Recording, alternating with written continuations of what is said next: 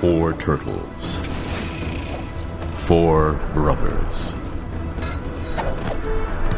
genetically reborn in the sewers of New York, named after the great Renaissance masters, and trained as ninjas.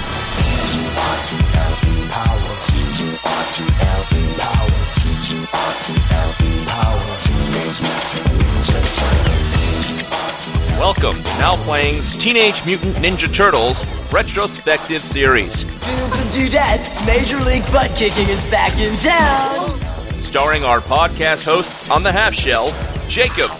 He's lower than scum. He gives scum a bad name. Of course he does. That's why I hired him. Arnie. A 9-year-old trapped in a man's body. And Stuart. I'm being punished. Honor.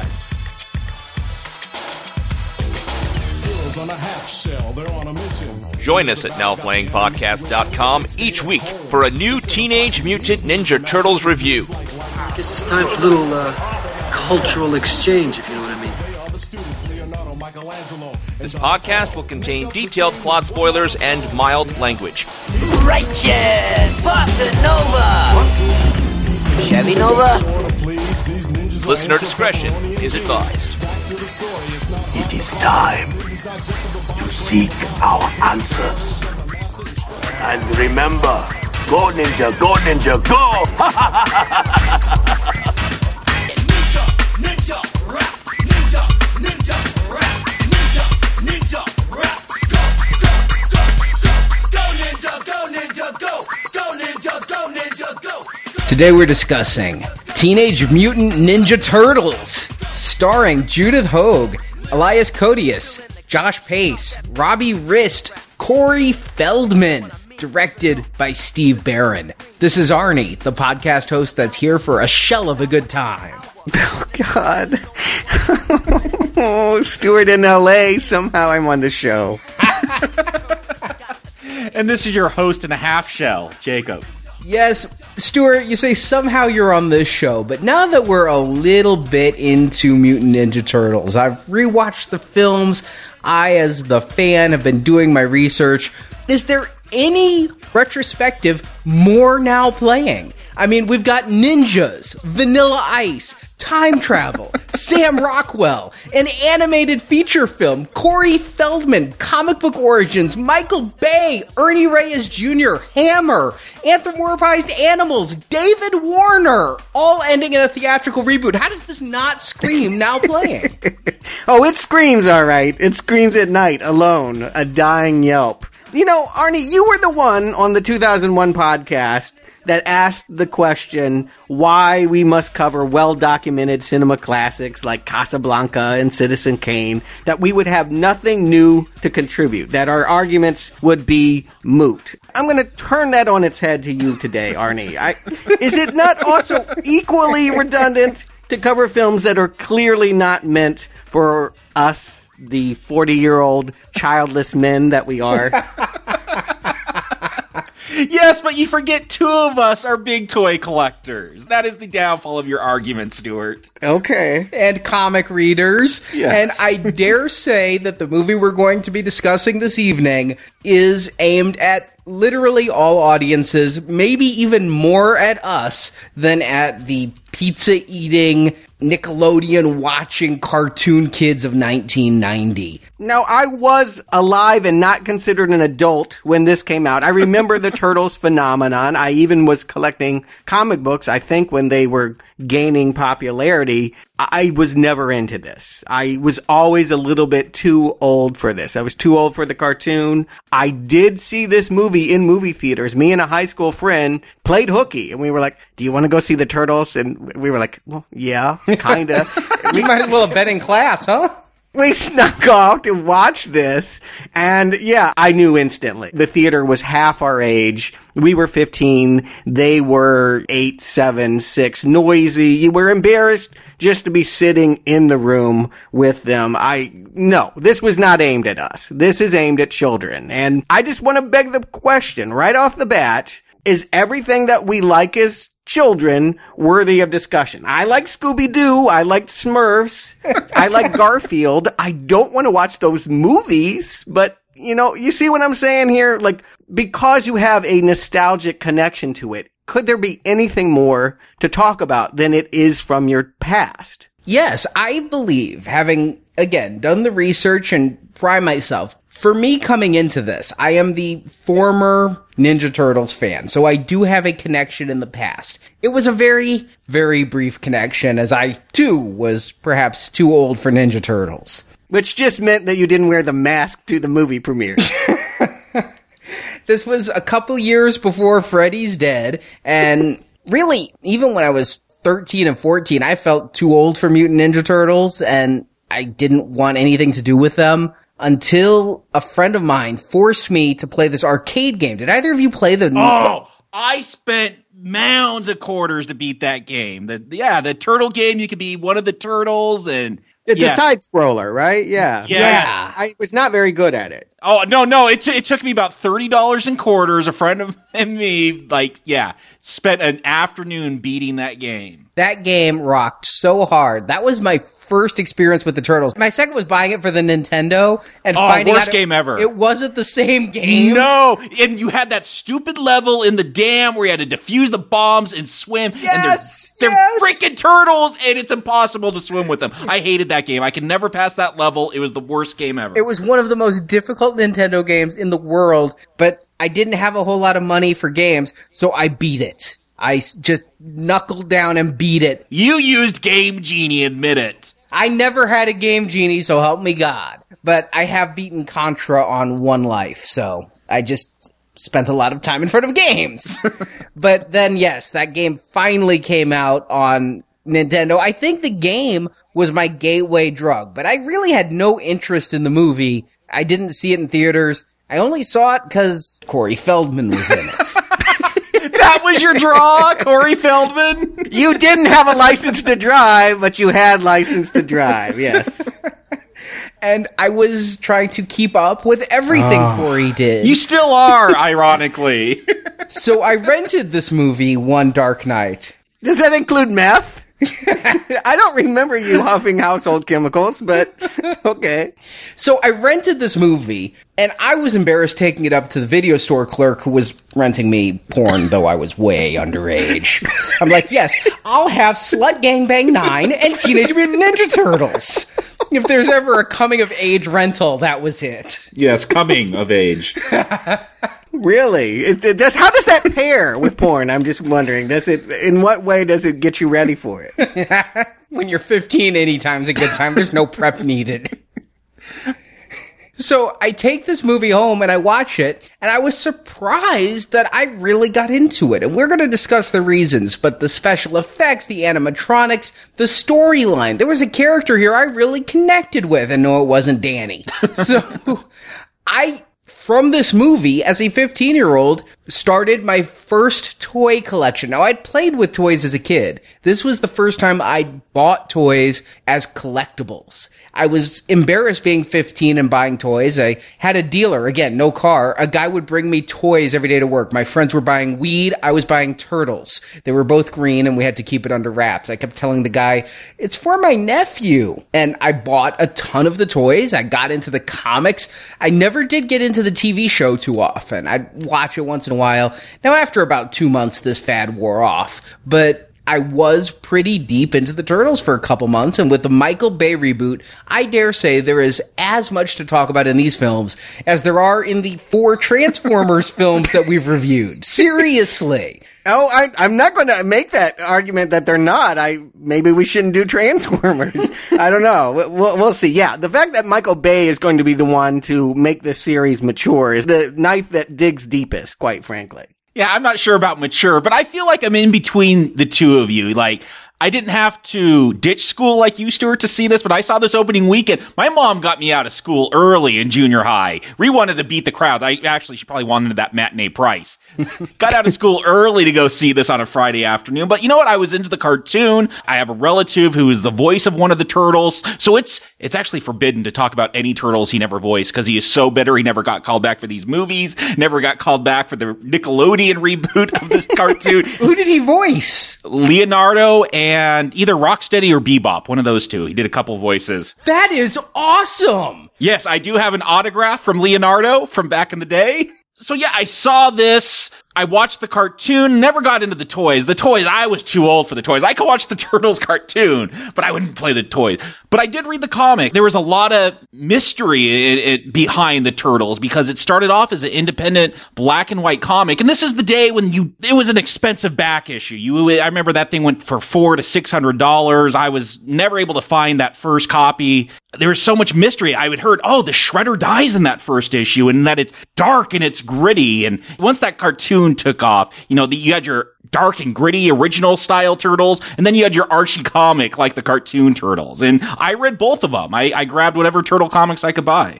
So I think you were far more into the comics than I was. To be perfectly honest, when I read those old issues, I kind of liked the vibe, but yet, and I went back and reread them, so I was able to be reminded of my experience. The characters are so indistinct in black and white that there is no individuality, and while I kind of liked some of the storylines and I kind of liked the vibe, it didn't grab my interest as a black and white comic. I'm not against black and white. Walking Dead is one of my favorite comics of all time, but that one, I got the appeal, but I didn't go and buy a second trade paperback after the first 5 issues. My comic book friends always assured me that the roots were, really dark and cool, that I shouldn't judge it for that thing that was sold to the masses, that there was something more subversive about them. Is that true? Here's, and this is my opinion, my take after reading those early issues. It's not subversive. That would say satire. These weren't satire. These were a parody. This was, hey, let's take the most ridiculous thing, something slow and something fast, a turtle and a ninja, and then let's write it like Frank Miller did with Daredevil or Ronin, another early 80s manga influence story he did. And so let's just write it in that gritty tone. I mean, come on. Here we're going to talk about the Foot Clan. Remember the hand or the finger as you called it in Daredevil, Stuart? Uh-huh. You had the stick who trained Daredevil. Here their master is Splinter. It was a parody. It started off as a joke, but it was a joke that caught on. And that black and white series, again, it retained Shredder died originally, so they were more violent. I wouldn't say it was well-written stuff. It was perfect if you're 15, though. I'd agree with that. I'd say that it's on par, though, with most comics I read in terms of violence and everything else. I mean, the Turtles killed when they needed to kill. It was very Daredevil and not kiddie at all. I mean, I do think that teenage is the perfect age to be reading this, not the 6-year-olds who were wearing the masks. If they were in the Marvel Universe, I would presume they'd be hanging out with Howard the Duck and maybe Guardians of the Galaxy. It seems like it's all about the idea of it, the name. I remember when they first came on the scene, parents would just say, "Can you believe the title?" They couldn't get past the name, Teenage Mutant Ninja Turtles. It sounded like a trauma film. I think that was the selling point at first, at least it seemed to be, for people. It was going to be outrageous. Yeah, it started a whole trend in comics. There was adolescent black belt radioactive hamsters. I have a couple of back issues from that I found in the quarter bin. There's some other ones. I don't remember all their names, but they all took this formula because it was such a hot property that managed to go from indie comic. I mean, Eastman and Laird, who wrote and drew it, they published 3,200 copies from a tax return, and then it becomes this huge multimedia phenomenon. It gets licensed to TV and toys and movies. Yeah, I really have a lot of credit to give to them as creators who were literally on their last dollar, borrowed some money from an uncle in addition to that tax return, and self-printed a comic that became this phenomenon. And the phenomenon came because of the toys, though. What happened was the toy company went to them and said, "We want to make toys. You seem like a good property. If you can sell it to a television show, we'll make your toys." And so hence the TV show, which took a little while to take off. But I mean, that's a huge TV show that ran for 10 years, just the first series of Teenage Mutant Ninja Turtles, let alone the four series that have followed. And if you believe Wiki facts, this is the biggest toy line of all time in terms of dollars sold. G.I. Joe, Transformers, Star Wars, all backseat to Turtles. Yeah, I mean, they have a lot of room in the toy store when I go toy shopping even now. They have more space than Star Wars, at least, I've noticed. Is that just because there's a new movie, or this would have been the case 5 years ago? Well, I don't know 5 years ago, but Nickelodeon recently bought the property. There's still comics going, but Nickelodeon bought it, and they started a new animated series, and I think they just really pushed it, and it's popular. Interestingly enough, there are comics going. It's a totally new reboot of the Turtle universe. Yeah, I checked it out. They take some things from the old, but try to update it. Again, if you're 15, it's probably really good, but it's selling well. It's not with the big publisher, but IDW, it's one of their best sellers. And when I sold those original issues I bought, I made more than cover price for them. It was nice. There's demand for them. Laird still owns the rights, though, as part of his sale to Nickelodeon, to do 18 comics a year in the original continuity. He hasn't done any since selling to Nickelodeon. Guy has so much money, why would he? But he could. But no, this was hot even before the Bay movie. The Bay movie is coming because we're kind of in a, dare I use the pun, second renaissance for the Ninja Turtles? Well, they are named after, Renaissance artists. I guess you can get away with that, Arnie. Sure, go with it. I had to help a coworker of mine find some turtle toy last Christmas because he knew I knew how to find toys. I hadn't bought Ninja Turtles since 1990, but yeah, these were the hot toy last Christmas, and kids at that age didn't even know there was a movie coming, and probably, knowing his parents, he won't be allowed to see it with Megan Fox in it. I mean, and it should be said what we're going to be discussing tonight and what I think we'll probably be discussing with that Bay film. These turtles are because of the cartoon series, are because of the toys, and the original black and white stuff. You didn't hear stuff about pizza and Cowabunga Dude and skateboarding. I mean, that was really this marketing team that wanted to create this cartoon so the toys could be sold. This was all their creation to kiddify it and make it for those 7-year-olds, make them surfers and skaters and extreme sports. People, or turtles, I guess. I would say that the movie we're discussing tonight, not to say about what we're going to be discussing the next few weeks, but tonight, I bet the animated one and I bet the reboot are all the closest in tone to that original comic. These kind of split the difference where they bring in some of the iconography, the colored masks, which was created for the cartoon series, the surfer dude 60s lingo, the Bill and Ted type thing, and yet still retains some of the violence, some of the bloodthirst, and some of the pathos that I saw in those original comics. Okay, you mentioned violence and killing and all of that. I gotta get it off my chest, because there's just no way around it. Part of the reasons why I hate these is because they killed Henson. I mean, I hold it on them. Jim Henson, the master puppeteer of our time, who not only developed The Muppet Show, but Dark Crystal, Labyrinth, all the movies that I watched growing up. This was his swan song. This was the last film that his Henson shop worked on while he was still alive. He got walking pneumonia because he was working too hard on these characters, and it wasn't worth it! I think there may be some urban legend to that fact. It is known that he got sick while working on some of his later projects. However, that was long after this movie was out. He started getting sick in late spring of 90. This film was out in early 90. So he's got sick after this thing was in theaters. So if he killed himself, it was in post-production doing bonus features for VHS. Okay, so I should hate him for dinosaurs, not Teenage Mutant Ninja Turtles. All right. Did he do dinosaurs too? And maybe Ninja Turtles too, because they rushed that son of a bitch. But it's not this film that killed him. Okay, well, then I will get over that bias. I was going to try to anyway, but I just wanted to speak up. He is a legend. He didn't direct this. I think that that would be quite something if they had actually gotten Jim Henson to direct this movie. This movie is actually made by a music video director, a very famous one. I mean, Steve Barron did Take On Me, A-ha, and Billie Jean, Michael Jackson.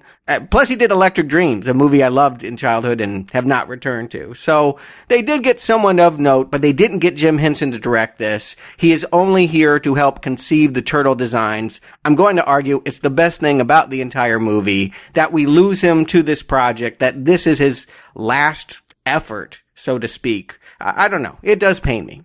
Well, Steve Barron, the director you mentioned, I never thought I'd do a deep dive into his background, but I've listened to hours of podcast interviews and bonus features. Yes, there is a movie commentary for tonight's film. Not available in the States, but I used Sprechen Sie Google Translate and was able to order it off Amazon Germany. I do have a question. Yeah, because in like the UK, this was Teenage Mutant Hero Turtles, and like Michelangelo couldn't have his nunchucks like Europe had, I guess, much stricter standards with violence. I am interested to see if that European cut is different, if they try to tame the violence. Extraordinarily, just in summary, the German cut, even more than the UK cut, they even added like Scooby-Doo cartoon sound effects to every fight to soften it. We'll discuss the violence, but as far as Jim Henson goes, maybe this will strengthen your bias. To me, it makes me respect Steve Barron, the director. Henson wanted no part of this project. Yes! He had no desire to do a violent film. He was interested in doing one if it was like the cartoon, but he looked at this script and he said, this is too violent, this is too dark. I do kids stuff. I do children's television workshop. This isn't for me. And Steve Barron stayed on him and said, listen, trust me, this is going to really reach an audience. It's not about the violence. It's not a Schwarzenegger film. And please do this. And yes, you say he died, and we'll discuss the quality of this movie. There is no doubt that the animatronics used in this film are the pinnacle of Henson's career. Okay, well, we'll discuss that. They're great. The rest of the movie, I don't know, let's get into it. I think there'd be no better time for you to give us the plot. We can get into Teenage Mutant Ninja Turtles. New York is in the midst of a crime wave. Major thefts are occurring at every level. The police seem helpless to do anything about it, and only TV reporter April O'Neil, Judith Hoag,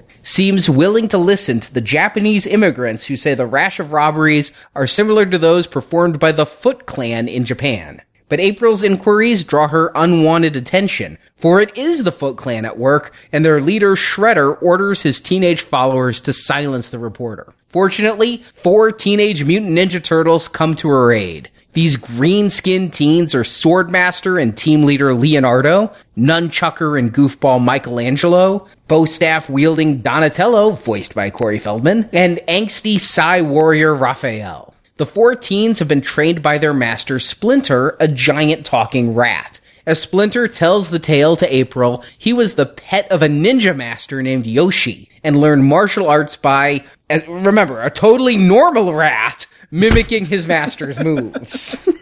That is a hysterical image when he's in the cage. I find it so adorable. But Yoshi was killed by Oroku Saki, a ninja master who had eyes for Yoshi's girl. Splinter escapes, and he gets a good scratch in on Saki, and lives in the sewers when he comes across 4 baby turtles playing in some toxic waste. Splinter rescued them, and the toxic waste made them all grow in size and intelligence. Splinter trained the turtles as his ninja apprentices for 15 years. But it turns out Saki has returned. He donned a mask to hide his scars and is Shredder, the head of the Foot Clan. And as a member of the Foot, has followed the turtles to their lair. So when the turtles are out, they invade and kidnap Splinter. Teaming up with local vigilante and ex-hockey player Casey Jones, the turtles must rescue Splinter and stop the Foot Clan. Fortunately, April's boss Charlie has a son, Danny, who has gotten in deep with the Foot. But Splinter has been talking to the boy, trying to lure him away from the dark side.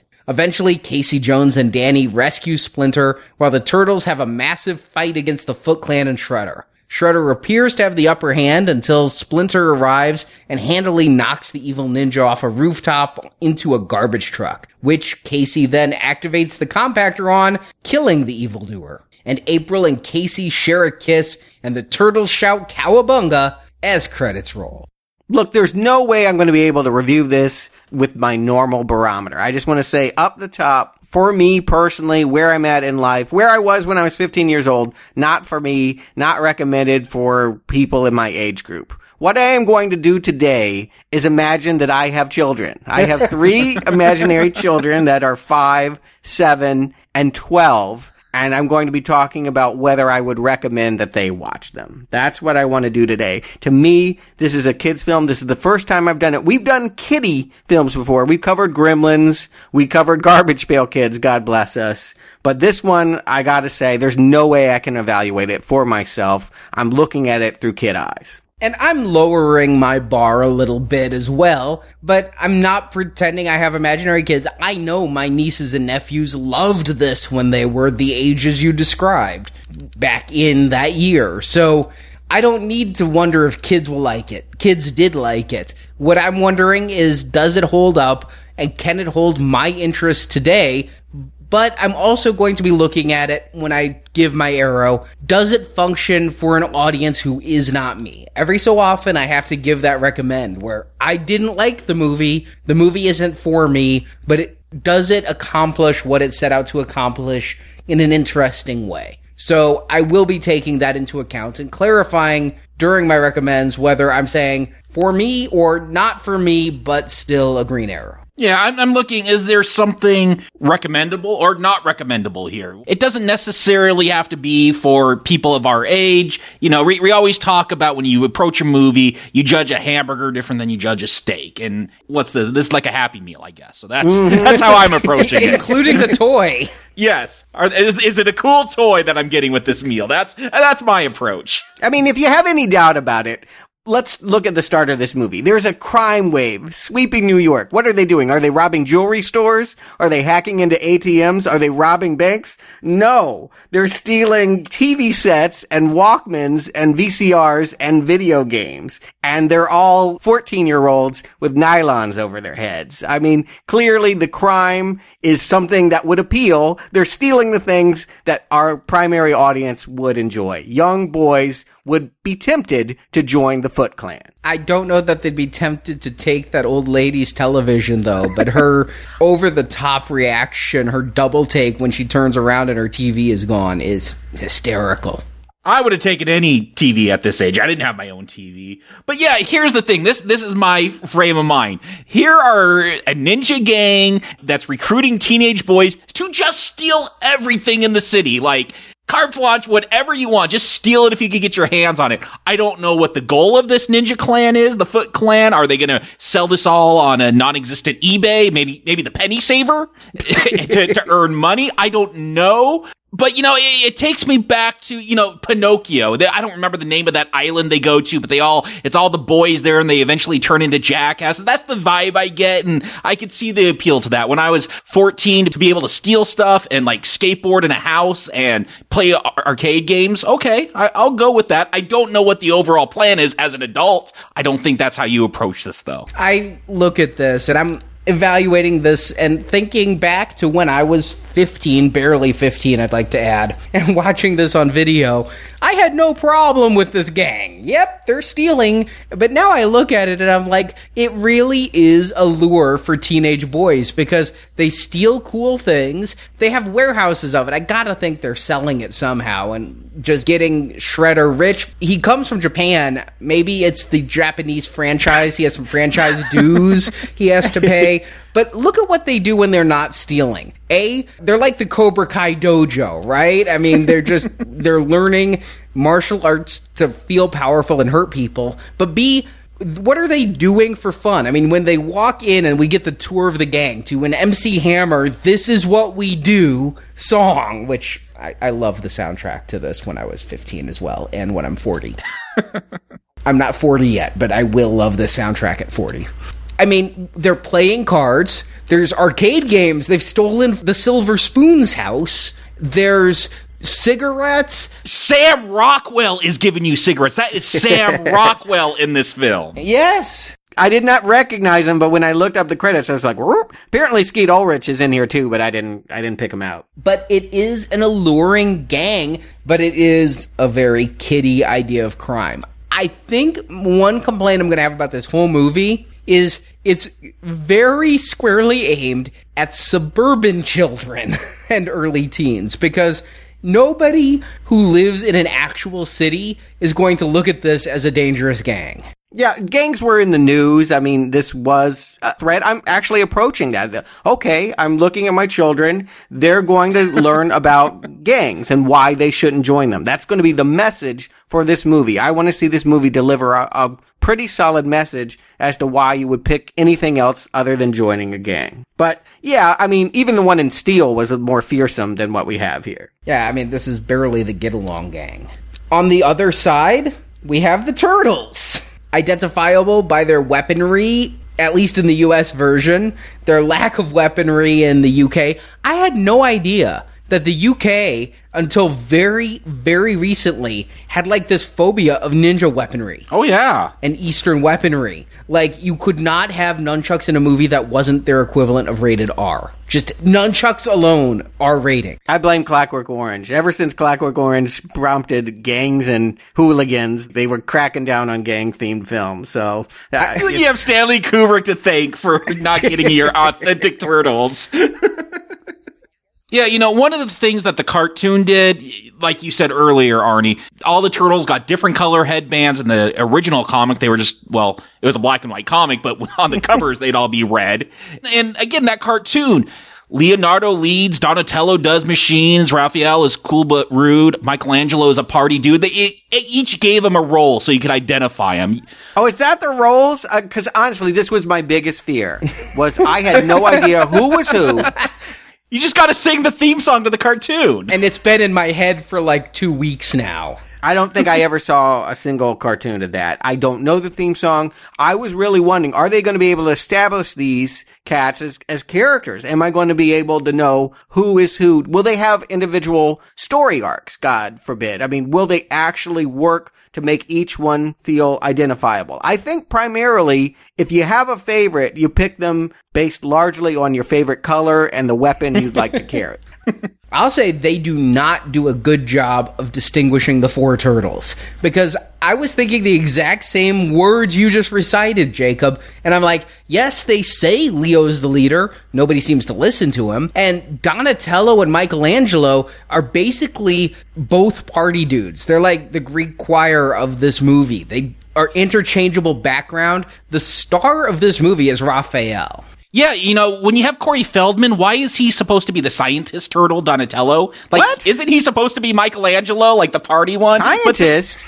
Well, that's in the cartoon. He does know his thing about chemicals. Yeah. Okay, I could not figure out. His whole defining trait was he was Corey Feldman. Yes. So I thought he was going to, like, you know, sell someone a dime bag. I really did not know what his whole... But yeah, exactly. If you wanted this character, it was done better with Michelangelo. Yeah, he could never come up with a cool phrase. That's how you remember who Donatello is. I didn't even remember that. Leo, I got he was the leader. I think they say it later, but he kneels in front of Splinter when they get home. He's the only one that's respectful. He actually listens to what his sensei says, so therefore it struck me that he was the serious one. Maybe he was the John Lennon of the group. That's kind of how I saw him. Yeah, I mean, if you listen to my plot summary, I was able to say Leo's the leader. I was able to say Michelangelo was the goofball. I was able to say Raphael was angsty. And then I said Donatello had a bow. I mean, and was voiced by Corey Feldman. There's nothing to differentiate him. At one point, later in the movie, he's sitting in a car that's being repaired by Casey Jones. But that's as mechanical or intellectual as he gets in this film. I had no idea that was his character. Yeah. Well, I don't think it's established in this film. This film's really about Raphael. It's his story. It's not the turtle story. Is he angry because he wears red? Or is he angry because he's the only character that doesn't have an O at the end of his name? He's angry because he's a teenager. And this is what I related to when I first watched this movie. I'm like, yeah, he's angry and watches Critters. I'm angry and I watch Critters. So much has changed. Actually, we haven't covered Critters yet. Yet. I mean, I really connected with his pathos. And when he has that talk with Splinter and he's like, everyone's going through the same thing you're going through, but you choose to go through it alone. That spoke to me, the teenage Arnie here. I really connected with this film as a 15-year-old because of Raphael. Yeah, I agree. If this is about Teenage Mutant Ninja Turtles, not kids or adult turtles, but teenage ones, yeah, angsty teen. I think if you see this around that age, I think I was 12 or 13 when I saw this, I got that. I'm like, yeah, I don't want to listen to my parents. Why do you want to listen to a big stupid rat? You want to go out, you got ninja skills, go out and just kick butt. Why do you got to meditate? Like, I totally get Raphael. I'm willing to bet my 12-year-old does get Raphael. I'm thinking that the younger ones probably love Michelangelo. Michelangelo is the one that does all the funny impressions. He's the one always there with a joke. He's kind of got a surfer intonation to his voice. I think that he's the one you like if you like the funny one. Imagine this. I like Leonardo because he actually minded. He was disciplined. He wasn't rude. He did break out into a dance, though, when they were asked to meditate. He led that line dance going on in the sewer. Oh, did he? Yeah. Yes. Later on, yes, he does mature, but at the beginning here, he's the most respectful, but he's still a teenager. He's still going to show the old rat the new way to do things. They're all 15 years old, and they're all dealing with it in different ways, but you're right. Raphael is the character with an arc. He's the star of this film. We pay attention to him. I'm always wondering how he's going to respond to the stimulus. The other ones kind of just are a chorus. He's alone. And again, I wonder, does he not fit into the group because his name doesn't rhyme? I think it's not that defined. I don't know why, when writing this, they chose to make Raphael the outcast, although I do see this a little bit. I went back and I reread those first comics, and Raphael was the hothead even in, like, the first couple issues. Yeah, that was always his character, even in the comics. Yeah, I mean, in the comics I read, Splinter got kidnapped. The others say we need to do things logically. Raphael runs off on his own. They took that directly for here. But yeah, he is the one I connected to the most. Now, they're coming back from their very first fight. They're 15 years old. They've never done this before. They've been trained as ninjas, untested in the real world. We didn't see them fight because of the way that this movie was shot. What we saw was that April O'Neil, the reporter that was warning about the foot crime wave, was coming out of her studio at some darkened hour, sees the Foot Clan robbing the news van, and becomes a target for mugging or who knows what, and the lights go out, there's a sigh that flies by, we see the light bulb crack, and the next thing we know, the cops have arrested them. I didn't pick up the fact that all four of them were in this fight. I thought it was only Raphael when I first watched this. No, I took it. It sounded like a cartoon fight. I mean, come on, you got April. I do love, you know, in the cartoon, she wore her big yellow jumpsuit all the time. Here, they just give her a yellow, like, Dick Tracy raincoat. I like that little nod there. But, you know, the lights go out. You hear people being beat up. I don't know. I assume because then it cuts to the sewers and you see multiple turtles. You do? Yeah. Well, you see their shadows. It's a slow reveal till we get to these puppets. I couldn't see crap. I'll just be honest with you. The cinematography in this movie is deplorable. It infuriates me how dark this set is. And I don't know why, because the costumes, the turtle designs are terrific. You don't need to hide them. I would only put them in shadows if they didn't look right. These turtles look good when we can see them, so why can't we ever see them? What format did you see this on? DVD or Blu-ray? DVD. Okay, then you saw Steve Barron's vision. He wanted it dark. Ugh. And the reason is because these outfits don't look that good in the bright light. He fought the studio tooth and nail. The studio wanted basically the cartoon on the screen. Steve Barron wanted to go back to the Eastman and Laird concepts. That was what he was interested in making, and he insisted this be dark. Now, I saw the Blu-ray release. They amped up the brightness. I mean, I've read on forums, Mutant Ninja Turtle fans actually turned the brightness of their television down to correct what the Blu-ray did. But I saw everything. I mean, I saw everything. You're like, the lights went out. I'm like, did they? I saw four turtles. You did. Yeah, you know, I like how this is shot. I remember it being dark when I saw it in the theater years and years, decades ago. And it, you know, when I watched this on DVD, it was just as dark and muddy. I kind of like the feel it gives. If I'm a parent having to sit with my child to watch this, I don't know if I want to be able to see all the seams and these. I can't imagine this looking good in the light. I don't know, Arnie. Maybe it did on that Blu-ray, but it has a cheaper feel to me in an indie kind of way that I like because it is so dark. In the light, Splinter looks like the most homeless Chuck E. Cheese animatronic you've ever seen.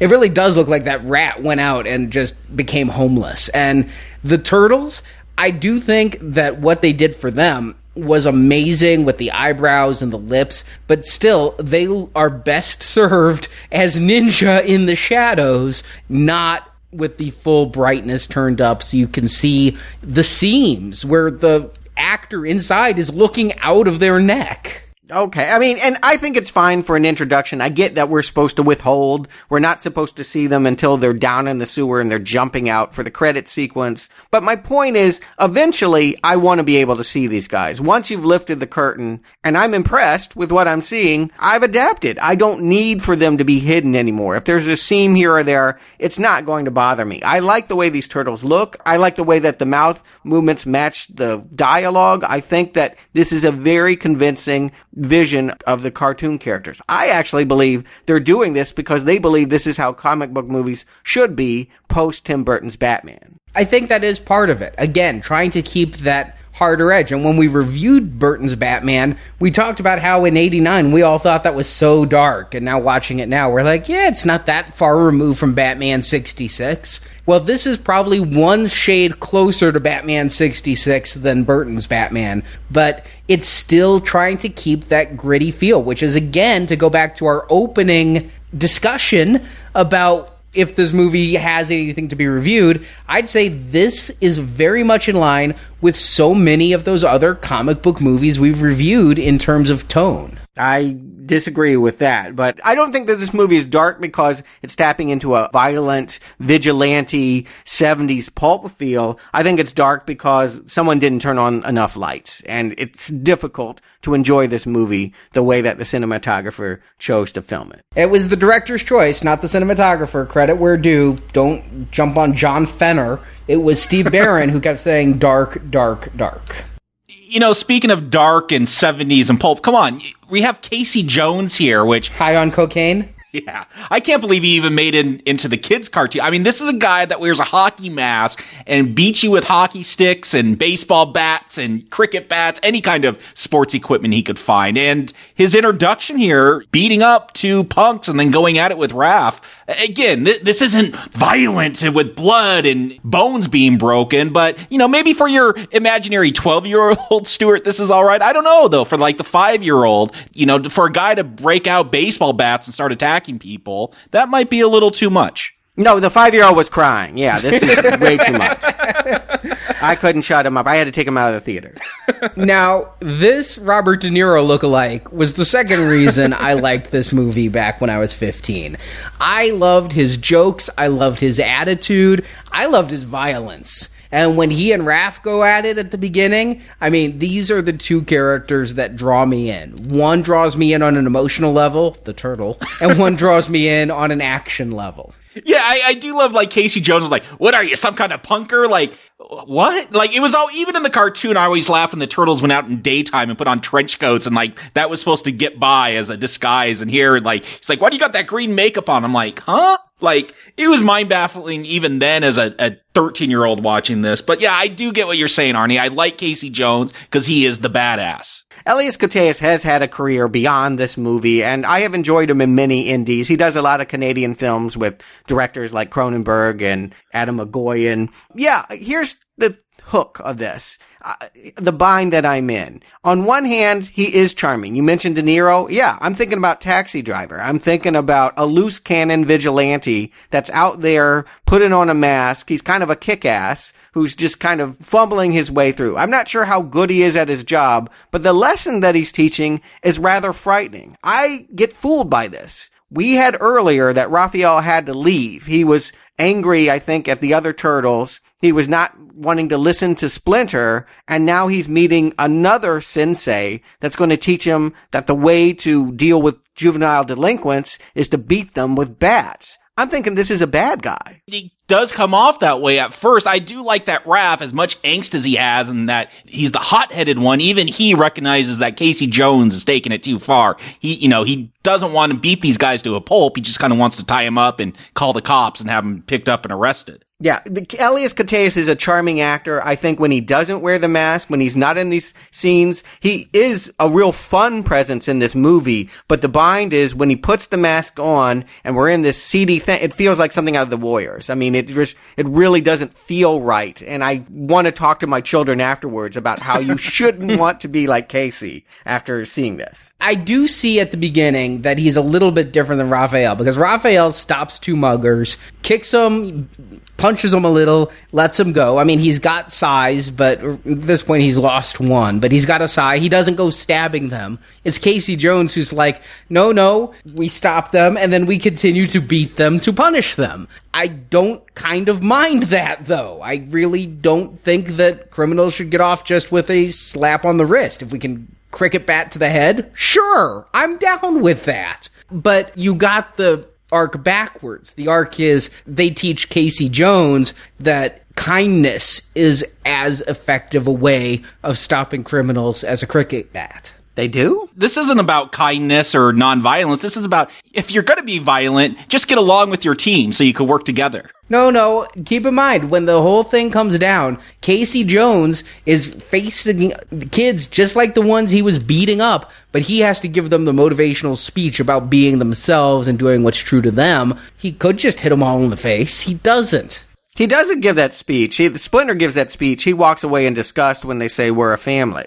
But he actually isn't a motivational speaker. And the last time I see him, he's crushing someone in a garbage compactor. I don't believe that he's learned to turn the other cheek here. No, he is Travis Bickle. He is the taxi driver. And while the adult me enjoys that in a subversive way, he's just a little too subversive for this kiddie vibe. And yet, he's what I clung on to, maybe because I was an older person in this, and watching it this time, I kind of look at 15-year-old me going, I don't quite know what you saw so cool, but he is fun. He has good comic timing, and at least he's distinct. And this is what I find very interesting about this film, is we spend a lot of time developing Raphael, Shredder, Splinter, Casey Jones, and April O'Neil, and yet the other three turtles get the short stick. Yeah, but isn't that always the way it is in a team movie? I mean, we talk about all these X-Men films. Come on, we're never talking about Storm except to make fun of her. Like, she never becomes a major character, but they feel they have to throw her in all the time. But at least we're talking about X-Men. Here, it's the movie's Teenage Mutant Ninja Turtles. It's Raphael, Casey Jones, April O'Neil, and the rest. I'm okay with that. I again, with these big ensembles, I think you have the background characters and you pick one or two of those to stand out, as to give them the arc, to give them the story, and the rest kind of support them in there. A better screenwriter would take the time and the care to develop each and every turtle. You know, there's going to be sequels, so maybe Leonardo's going to get his movie next time. This is Raphael's movie, for me, that's learning all of this. I have enough to process. It's fine that it's simplistically about an angry teenager that's going to learn how to fit in with his group. I'm learning about this group, so I'm fine with following that as a lesson. And the one thing all the turtles have in common, and the one thing I cannot agree with them on, is they all find April O'Neil hot. Yeah. Who is Judith Hoag? It sounds a lot like Judith Hoag, which is unflattering enough. Yeah, she got top billing. She's been on 33 episodes of that TV show Nashville that I've watched like 5 seconds of. And she was in Hitchcock. She continues to work. Okay, good for her. I kind of go with this version of April.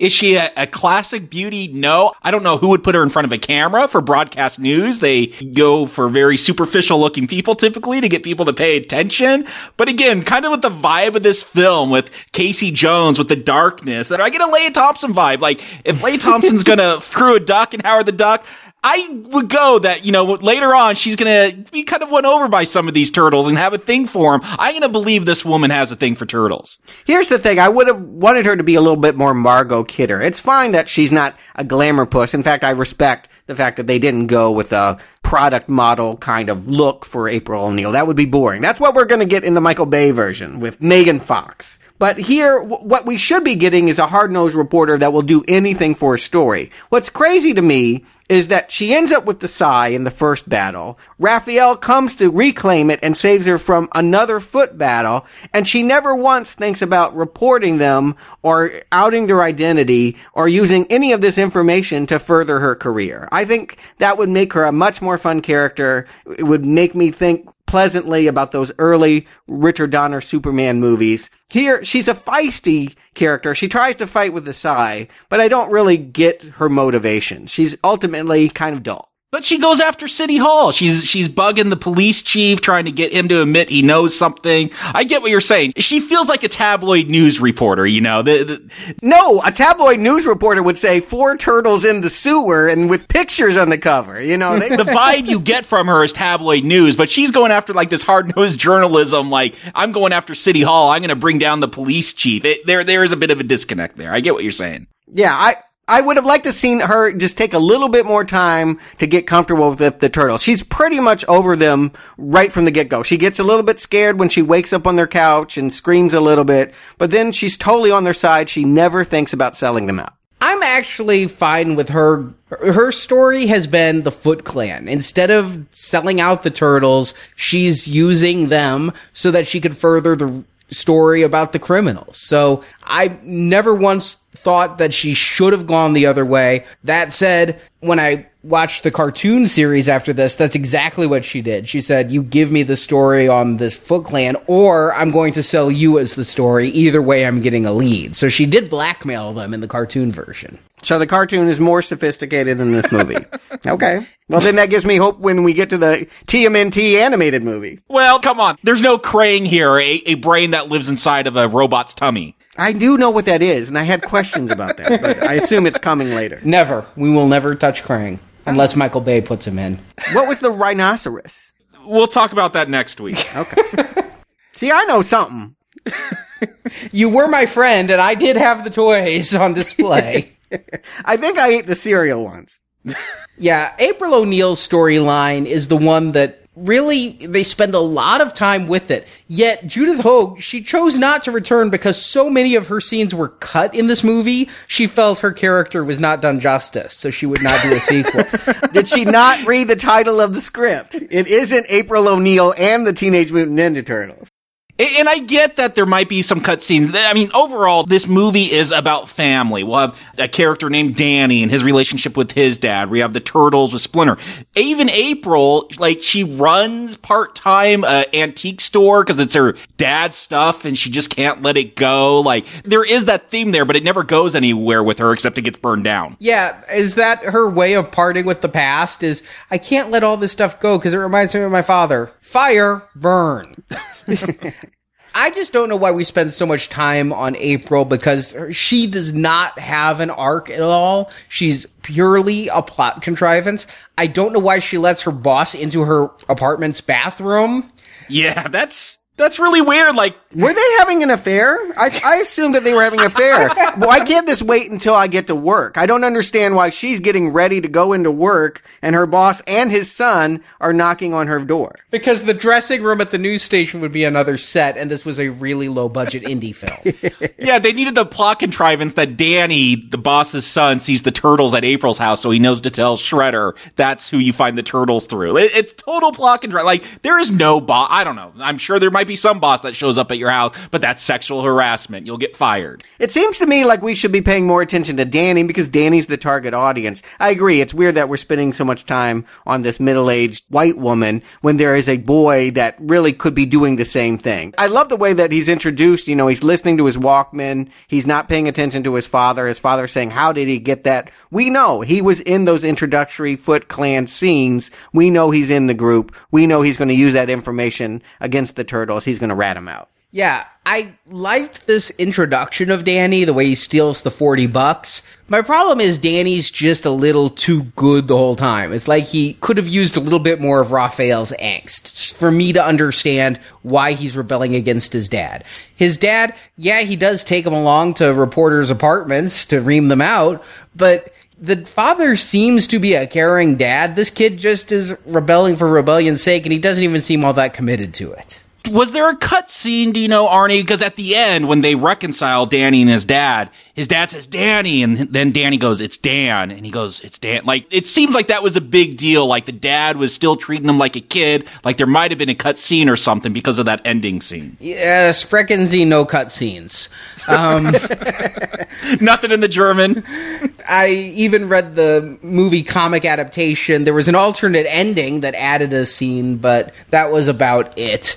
I did get that, it's Dan now. And I'm like, so that's his character arc. He goes from Danny to Dan. That's how he's grown up. He's dropping the NY. Okay. Yeah, I would have liked to have seen Danny play more of a role here. I think it would have made sense. Maybe he could have befriended one of these turtles that isn't doing very much. Maybe Corey Feldman and him could hang. Well, he befriends Splinter because after they take April O'Neil to the sewer, one of the Foot Clan follows them and then leads the others down there. So while the turtles are all having pizza at April's, they kidnap Splinter so that Splinter can have emotional talks and long talks with Danny, saying trite things like, all fathers care for their sons. And this is where I'm like, this has to be aimed at suburbia because there's a lot of dads who don't give a shit about their sons. There's a lot of dads who don't even know about their sons. And that's not necessarily a bad thing to go after, fathers and sons. I mean, it seems like the natural way to go with a story about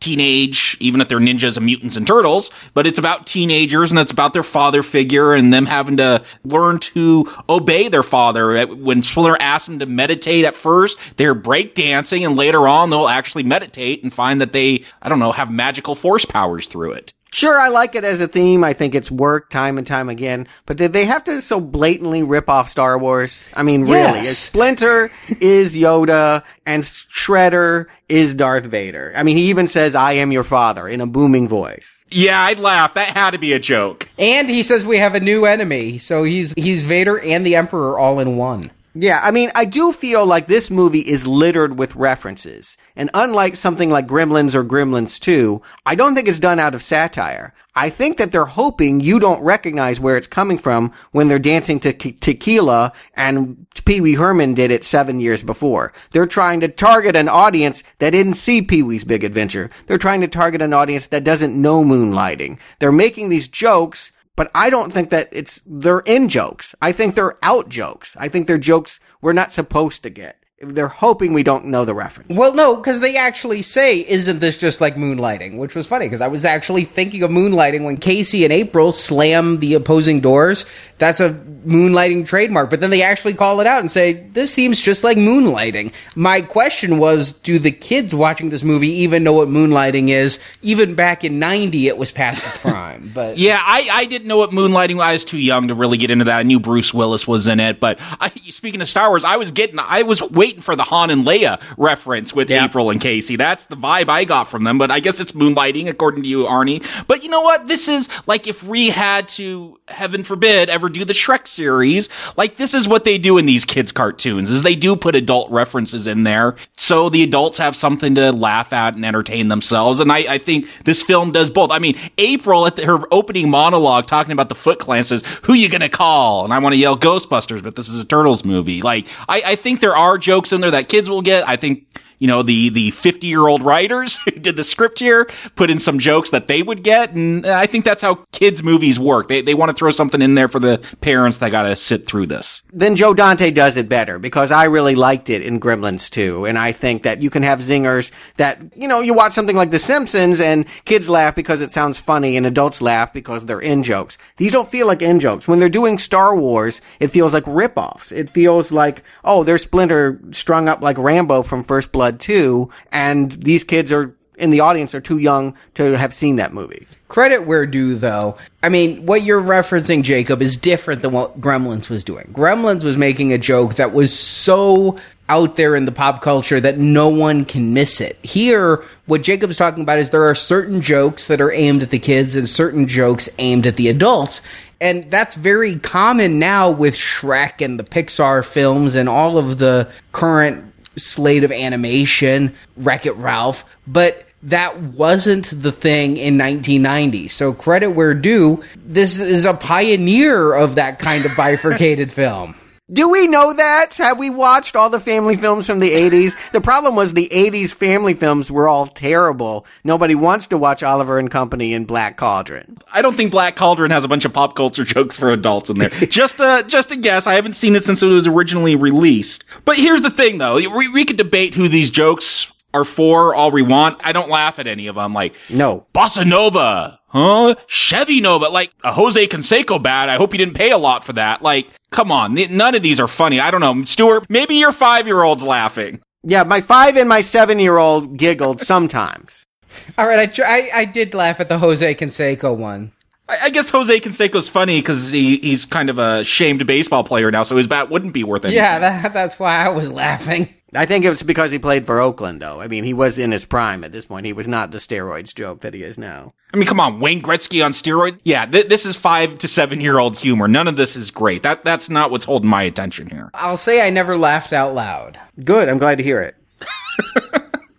I rocked out to the soundtrack, but yeah, that was about all I got. All right, there was one joke that I got a little bit of a chuckle out of is when they say they got shell shock. I thought that was kind of a clever pun. You know, when Donatello's judging all the shell puns that they can dish out. No, yeah, I remember. And he sells one that was the shell of a hit or something like that. Yeah, I remember it.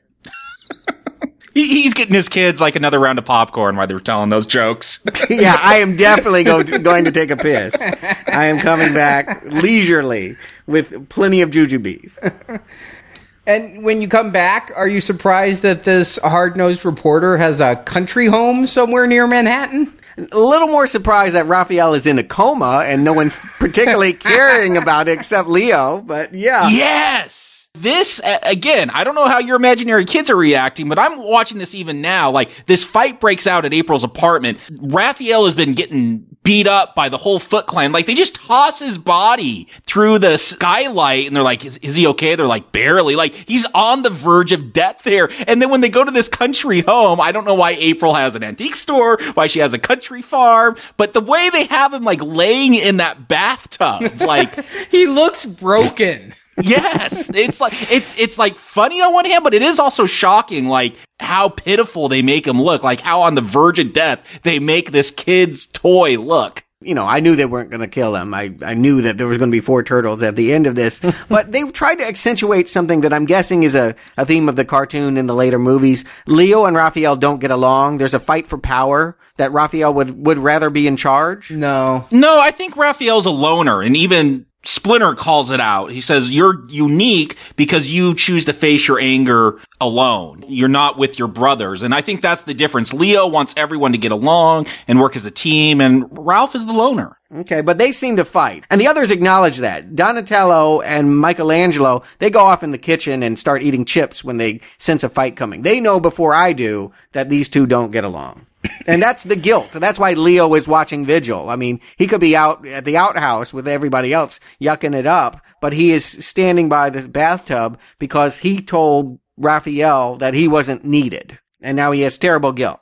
And here's the thing for me. I don't remember exactly. I'm guessing this whole country farm stuff tested my patience as a 13-year-old, but I kind of liked it. I see a lot of character building. Now, some of it, again, this isn't sophisticated character building. I'm not saying that. You have April telling us a lot of what's going on, but we have these characters bonding. Donatello and Casey Jones are bonding while trying to fix this truck. Leo watching over Ralph. Like, I like this country scene. It slows down the pace, but it also gives time for all these characters to build. If you're looking at this as an origin story, you know, Leonardo's not the leader yet. Donatello isn't the great scientist yet. And we just start to see those things emerging here, and it works for me. I'm with you, Jacob. The scene, I'm still trying to figure out how close they are to New York, but I think that this really is where it drives home that these are characters that are written in a way that you can empathize with their position and understand what they're going through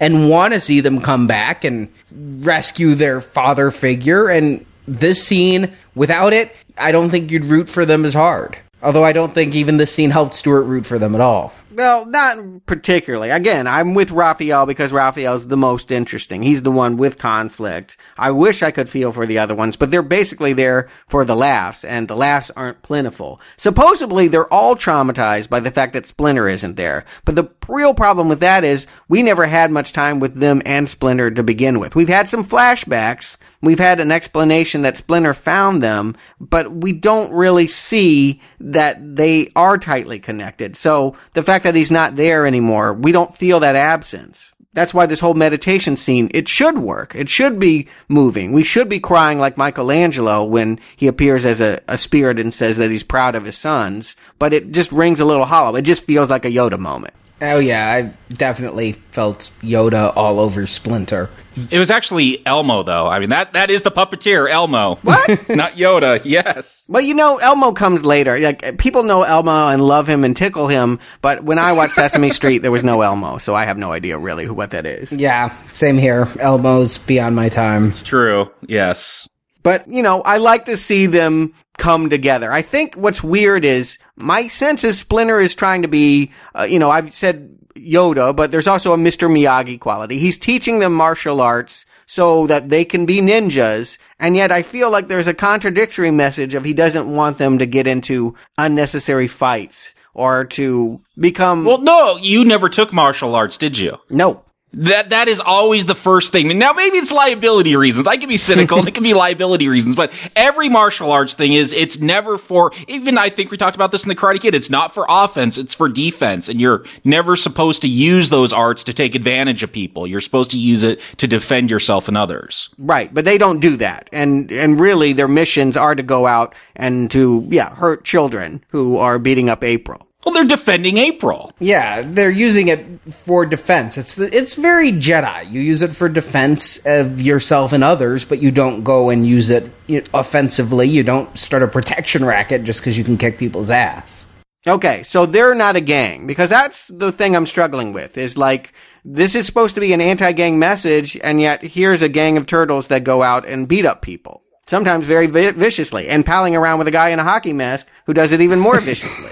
So he sneers about what family means to the foot. I would turn the mirror right back at him. See, I think that you're being too judgmental here, and I view what they do as being heroes. And if the heroes are attacked, they beat up the bad guys, but they're comic book heroes first and foremost. I don't see them saving the day so much as beating. I mean, you mentioned the violence in this movie. That's what really comes across. They're using these weapons. They have sticks. They have sais. They are clubbing people. I don't see them saving grandmas that have their purchase snatches that much. What I'm really seeing is the brutality. I mean, it's kid light. Don't get me wrong. I don't want to say I'm aghast at violence and the bruises. I'm just saying that if these are heroes, that message is a little muddy. How is this any different than what we would see in Daredevil or Batman when they beat up the thugs who they see on the streets? Those are anti-heroes. I do want to remind you, those are anti-heroes. Those are not heroes.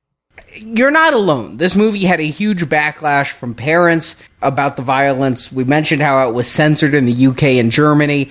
The toy company, who became billionaires because of Mutant Ninja Turtles, refused to make toys tying into this movie. Wow. They said it was too violent. I don't see it. But that's so weird because all their toys already had nunchucks and ninja stars and swords. Yeah, I don't see where this is such a big deal. Leonardo never takes his swords and beheads anyone or impales anyone. Yeah. There's nunchucks, but it's very slapstick. I'm going to bop you on the head. It's never, I'm cracking your skull and concussing you.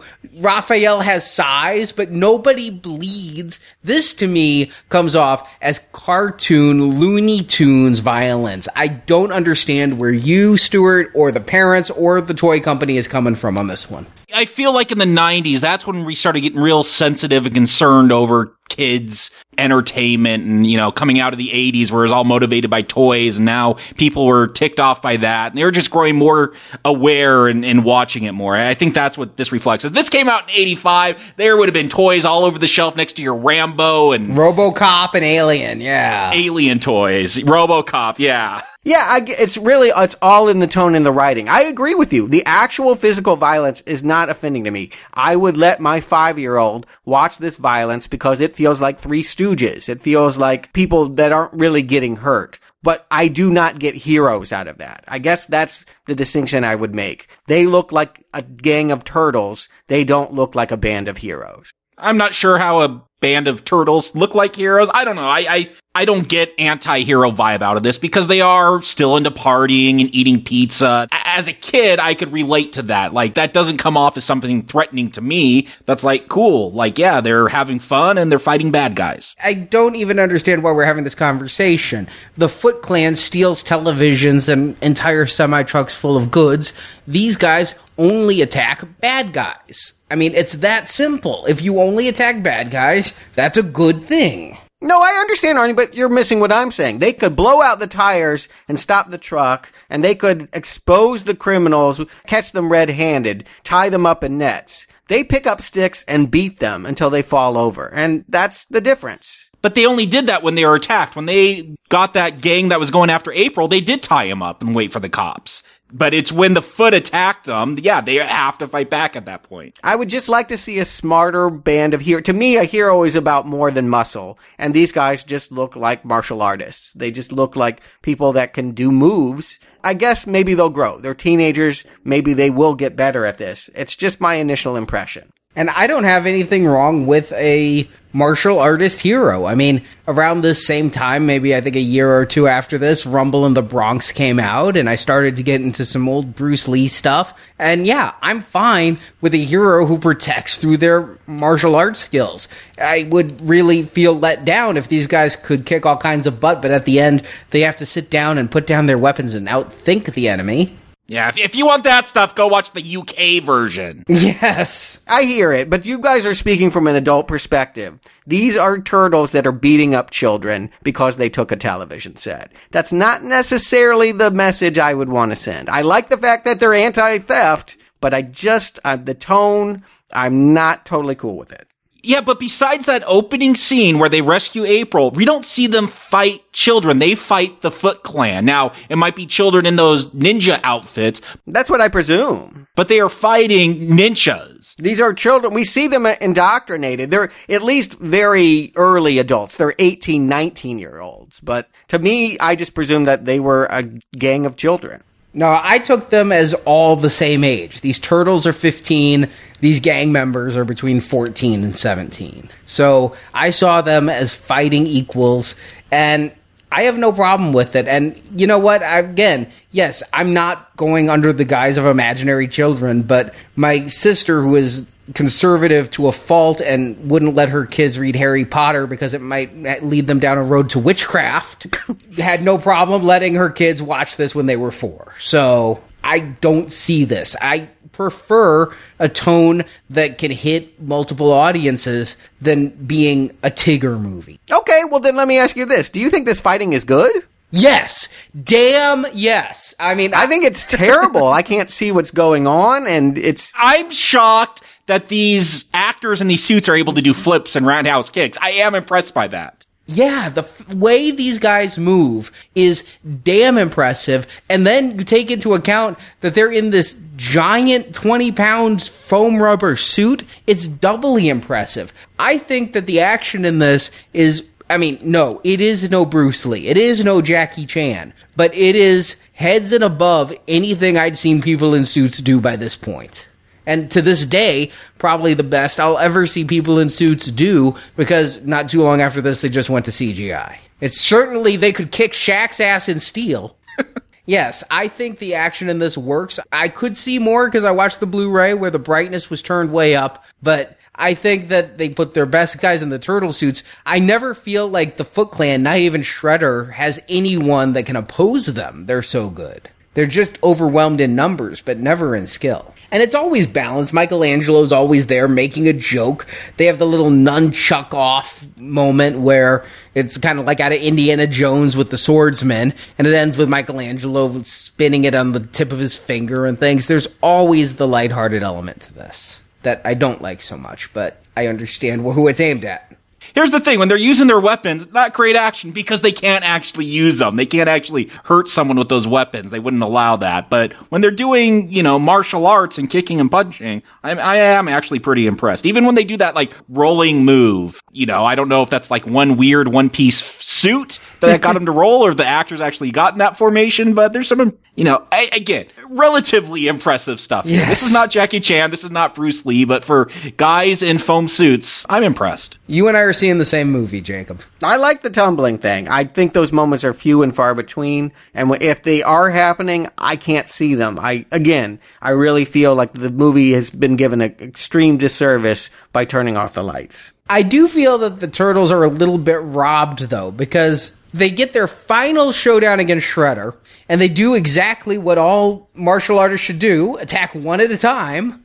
But then eventually they try to attack together. Shredder kicks all their asses. This is Teenage Mutant Ninja Turtles. They need Splinter to come save them. Yeah, here is the problem. The whole time they've been told by their father that they need to work together, that they need to work as a team. And when they put their minds together, they can accomplish great things like creating Ghost Force Yoda in the country farm. You know, like they have almost magical power. So you're waiting for that moment, like where they team up together to defeat Shredder. But nope, Splinter comes in and does it. Well, in some ways it puts them in their place. They still have a lot to learn. I do feel like it makes Splinter seem important. I'm kind of surprised because when Splinter started this movie, he's saying, "One day I may not be here." I thought he was going to die. I literally thought that this was going to be a maturation story, that these turtles would grieve over their father and come back kicking, and that's how they would be defined as men. But I guess they're going to remain teenage throughout this series. They're not going to have that moment where they leave Splinter behind. You know, 30 years of comics and they're still teenagers.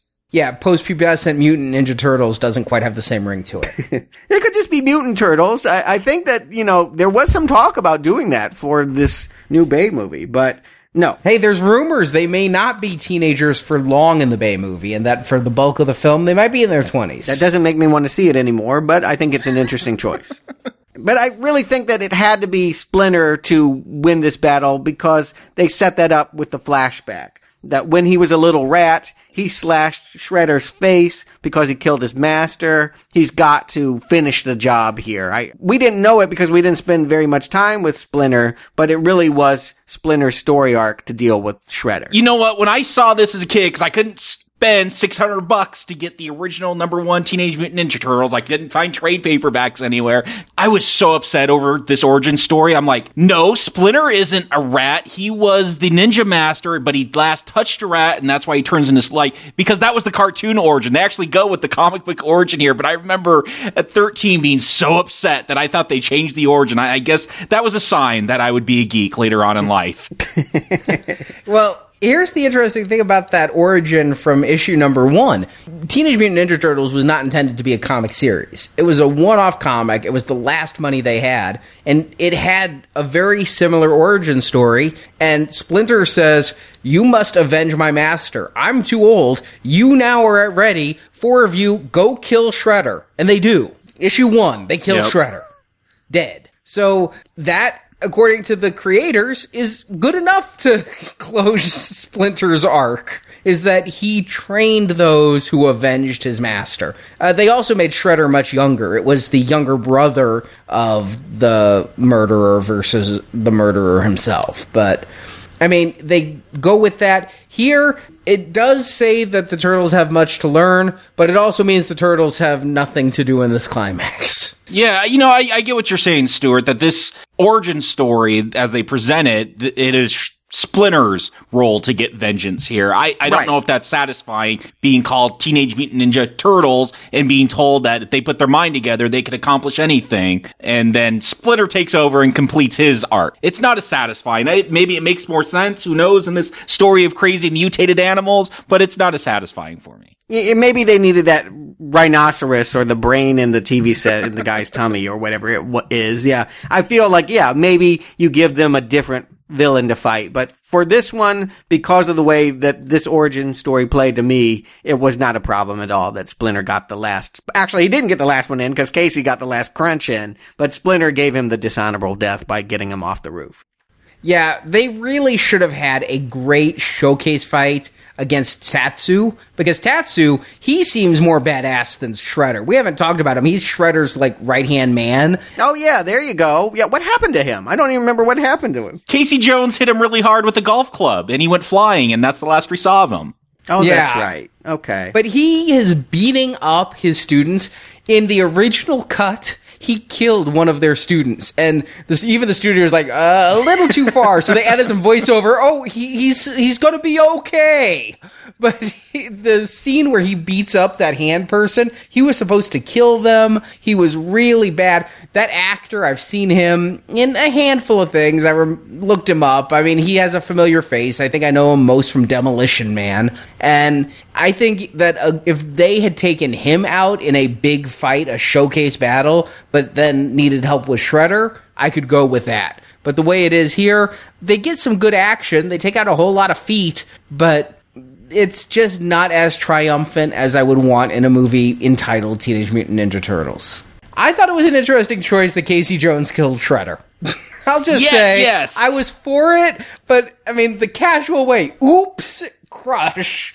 I thought that was the one moment of violence in this movie that made me go, oh, they went there. Yeah, because we are supposed to take it that he killed Shredder, right? Like, he is compacted, he is crushed in this garbage truck. I don't know if I got that when I was 13. Maybe I thought just his helmet got smashed, but I watched this now, I'm like, he definitely just crushed him. That's like a violent death. Yeah, and the way Shredder falls off the roof is accidental. Splinter uses a quick nunchuck move to hang him off the roof, but he's dangling there, and I get the impression that after a very long lecture, Splinter would have pulled Shredder back up and not let him die. Yes, he would have honked his nose like Mr. Miyagi and called the cops. Yeah, but Shredder don't want to hear no more of the Splinter jibber-jabber, so he throws a weapon, just in self-defense, Splinter lets him fall. Now, if Splinter let him fall to his death, I could go with that. He caused his own death by throwing that weapon. Here, he landed safely in a garbage truck.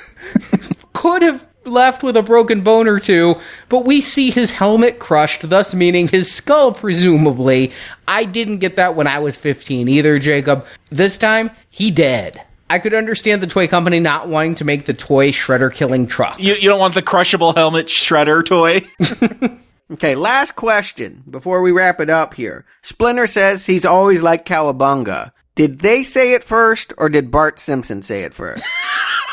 Well, the cartoon was 87, which beats the Simpsons, I believe. Simpsons was what, 89, 90? Well, yes. But there was the Tracy Ullman shorts. I don't know if Bart ever said, I have a bootleg of those shorts. I'd have to sit down and watch them. Well, it dates back to the 50s, so, and I mean, beatnik culture. No, I'm not saying who originated the word. I'm just saying who was the first surly kid to use Cowabunga. Was it a teenage turtle, or was it Bart Simpson? I guess that will remain an open discussion. I look to our listeners to tell us in the forums and have a back and forth to see how far back we can date Cowabunga.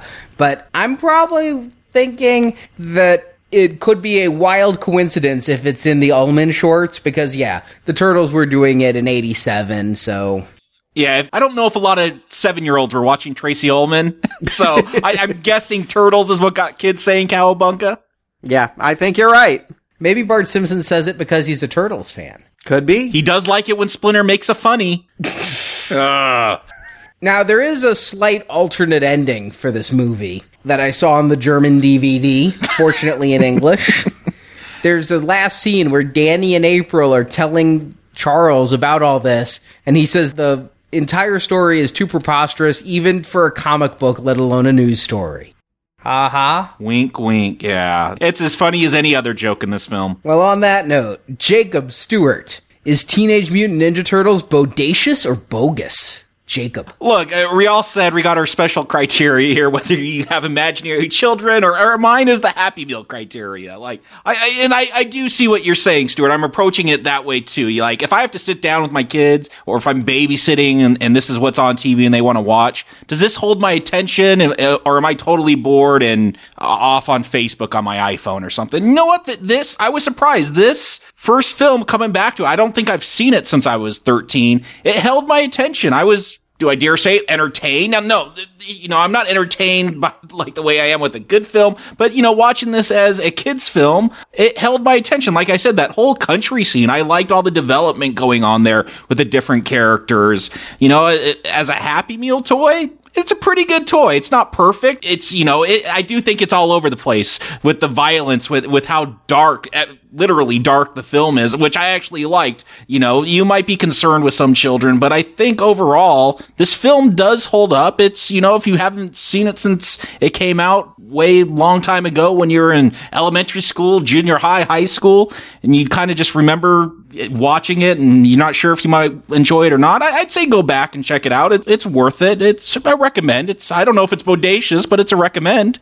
Stuart. Bossa Nova! No, this is not even Chevy Nova. No, this is pretty much a junky 80s kids movie. And like many of them, I would never go back to watch. Short Circuit, Gary and the Hendersons. I see one of the screenwriters worked on Small Wonder. It's about that good. Honestly, my kids were bored. There's nothing here that they can't get in Mighty Morphin or 100 other entertainments. I'm disappointed as a story, of course. That's how I'm going to judge it. This was a story about Raphael and how he was going to deal with his anger. I don't know how that resolved. This is a story about how you shouldn't join a gang. I'm not sure how that message really is sent home by Casey Jones, of all people. I just ultimately feel like these are colorful characters, and I really do like the Jim Henson work. I think that they can get better, but as an introduction, all it tells me is who they are. It doesn't tell me why I should think of them as heroes. So, no, not recommend. And I'm not going to pretend that we are commonsensemedia.org and going to say what is and isn't appropriate for kids. I'm not going to say this is too violent for kids or not. What I'm going to say is I could see this really enrapturing a adolescent or barely pre-adolescent boy who likes action films, likes some jokes, and wants to see a funny film. Like I said, when I was 15, a bit older than the age I would think this would be targeted at, I really connected to Raphael. And yeah, his angst is resolved through a coma, but I mean, not the best way to do it. If you're really angry, you fall through a glass ceiling. But when you wake up, you'll be really glad you did. Kids, don't listen to the man. I think that a lot of more of it came from Danny's speeches with Casey Jones and Splinter about why not to join a gang. But here's the thing. I've watched this movie quite a bit when it came out in 90 on video. Watched it several times, like in the background while playing video games and other stuff. Then I didn't see it for 22 years. I watched it last year thinking, Stuart will never do a Mutant Ninja Turtles retrospective. And I just watched the first one. I'm like, not as good as I remembered. But then watching it this time and really paying full attention and equating it for what it is, it's not great, but it is a completely passable movie aided by some amazing animatronics. I mean, truthfully, state of the art. I can't imagine CGI that would look much better than what Jim Henson pulled off in real time back then. For the Turtles, I still think Shredder looks like a reject from a bankrupt showbiz pizza parlor. But the Turtles themselves, they can move, they can kick butt.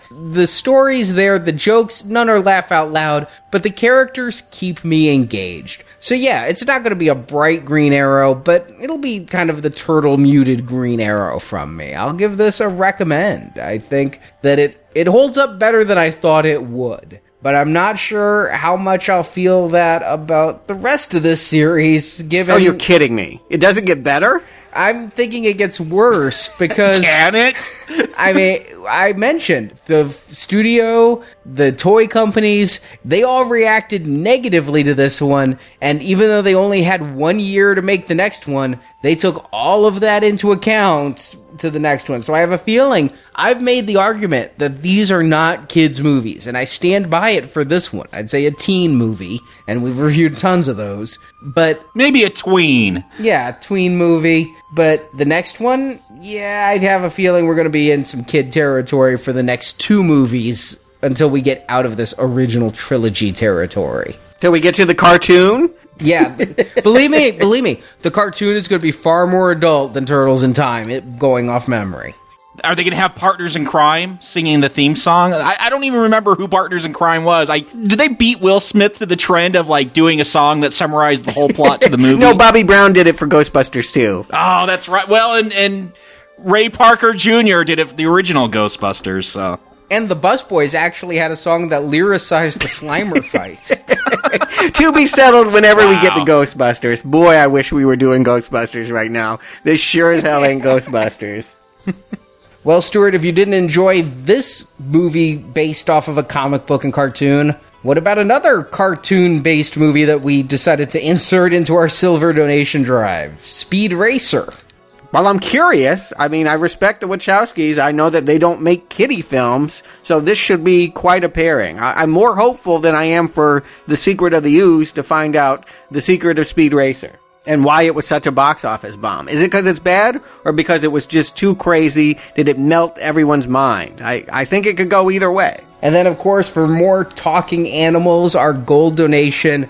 Dawn of the Planet of the Apes also opens this Friday. Our review will be out next week for gold-level donors, and we've already done the other 7 Apes movies. You can get all of those in one big package with a donation of $25 or more. Only a few weeks left of this donation drive on July 31st. These go into the vault, so if you want to hear the Matrix reviews as well as Speed Racer, and whenever it comes out, Jupiter Ascending. That's a donation of $10 or more by July 31st, or $25 or more. You get all of the Wachowski films, plus Planet of the Apes. So Jacob Stewart, thank you for joining me here in the sewer, and until next week, cowabunga, dude!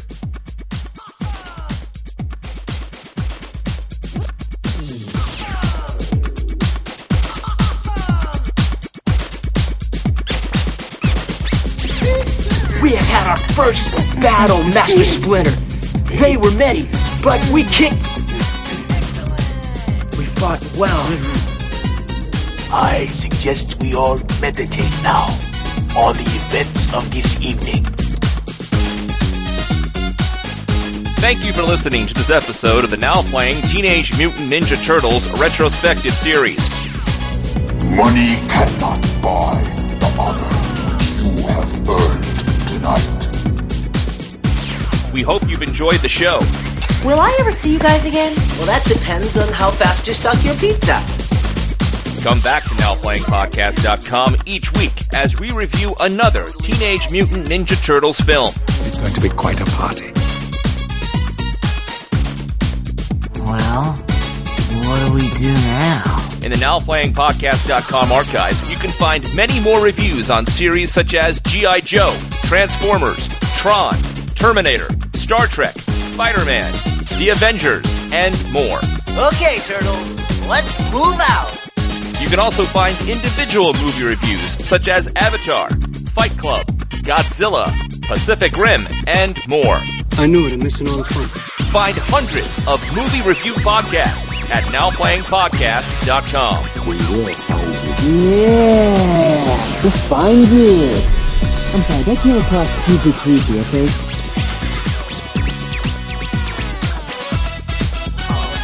Dings the shell.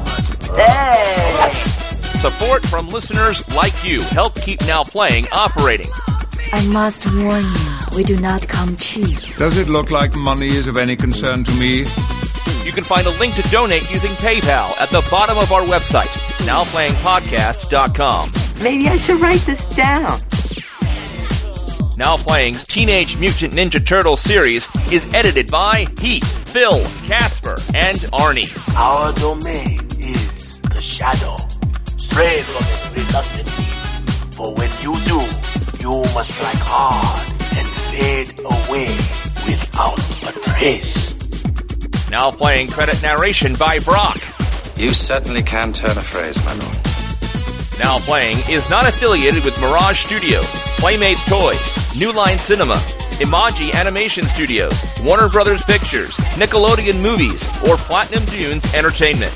Teenage Mutant Ninja Turtles and all that the TMNT universe contains is the property of Nickelodeon, a subsidiary of Viacom, and no infringement is intended. What does all that mean in American? The opinions expressed on Now Playing are those of the individual hosts and may not reflect the opinion of Venganza Media, Incorporated. Your mouth may yet bring you much trouble. Shut it. Now Playing is a Venganza Media production. Copyright 2014. All rights reserved. And no part of this show may be reproduced, repurposed, or redistributed without the written permission of Venganza Media, Incorporated. Well, dudes, I'd say that's pretty much a wrap. Yep. Cowabunga? Cowabunga! Yeah! Cowabunga! Awesome! None of us can wait to talk turtles! It's true. We're just sitting here, we're having the conversation. Let's have it on the air so we only have it once, because... I'm recording. Recording. This will probably be the fastest call start to recording time ever. Richie's got so much to say. Wicked!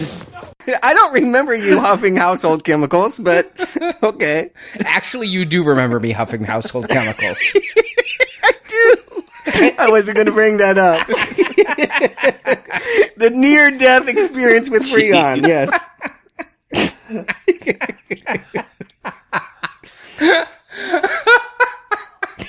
He calls me and he's like, oh my god, I huffed all this Freon and I think I'm dying. And I'm like, well, your children will either be able to breathe on the moon or goodbye. I mean, I don't know what to tell you. You wanted to call an ambulance. I'm like, no, my mom will be so mad. I'm just wanting to die. I really went to bed not thinking I'd wake up. My lungs hurt. Oh. Seriously, I was 15. What the fuck? Okay. Everybody does stupid shit at 15. Okay, sure. Eclectic! When you're 15, any time's a good time. There's no prep needed. Actually, I remember which one I rented that day. It was called Moonstroked. The show's already gone off the rails. We're 10 minutes in. It really has. I'm so glad that we're doing a children's podcast. We got drug abuse, porn. Would you like to talk about positions or... Yeah, exactly. Yeah. Awesome! Part of the reasons why I hate these... Shwing! Is because they killed... Can't say that. Yeah, he can bleep me. It's because they killed Henson. Righteous! So when the turtles are out, they invade and kidnap Splinter. They invade Splinter? What? No, I just sounded kind of invasive. No, go on. You said they invade and kidnap Splinter, which makes me think of that porno you're talking about. Inside Splinter. That was before the days of porn parodies. Can you imagine the orgy now? I'm sure we'll get one for the Bay film. I'm sure you'll do that as an extra. Oh my god. Teenage Mutant Nympho Turtles. It writes itself. I can already imagine the gangbang with April and the turtles. Hose in a half shell. Oh, you're going for female turtles. Yeah. I see what you're going for. This is Arnie's fantasy. Don't f*** with Arnie's fantasy. I can't wait for the lesbian gangbang then with the female turtles in April. That makes 6 of us. Excellent! Yeah. Just making Splinter rich, I guess. I don't know. Shredder. Maybe just making... I've been getting them so confused. Me too. Plus the names of the turtles. My god, this thing. Maybe just... Give me 3! You got it! He's angry because he's a teenager, and maybe I'm taking my pants down on the podcast, but this is what I related to. I don't know what that means. What is that, taking your pants down? I agree. Save it for the porno. I'm out of here if you're going there. Looks like the most homeless Chuck E. Cheese animatronic you've ever seen. I mean, it really does look like that frickin' panda bear has gone out and needs some new clothes. That was showbiz. Damn!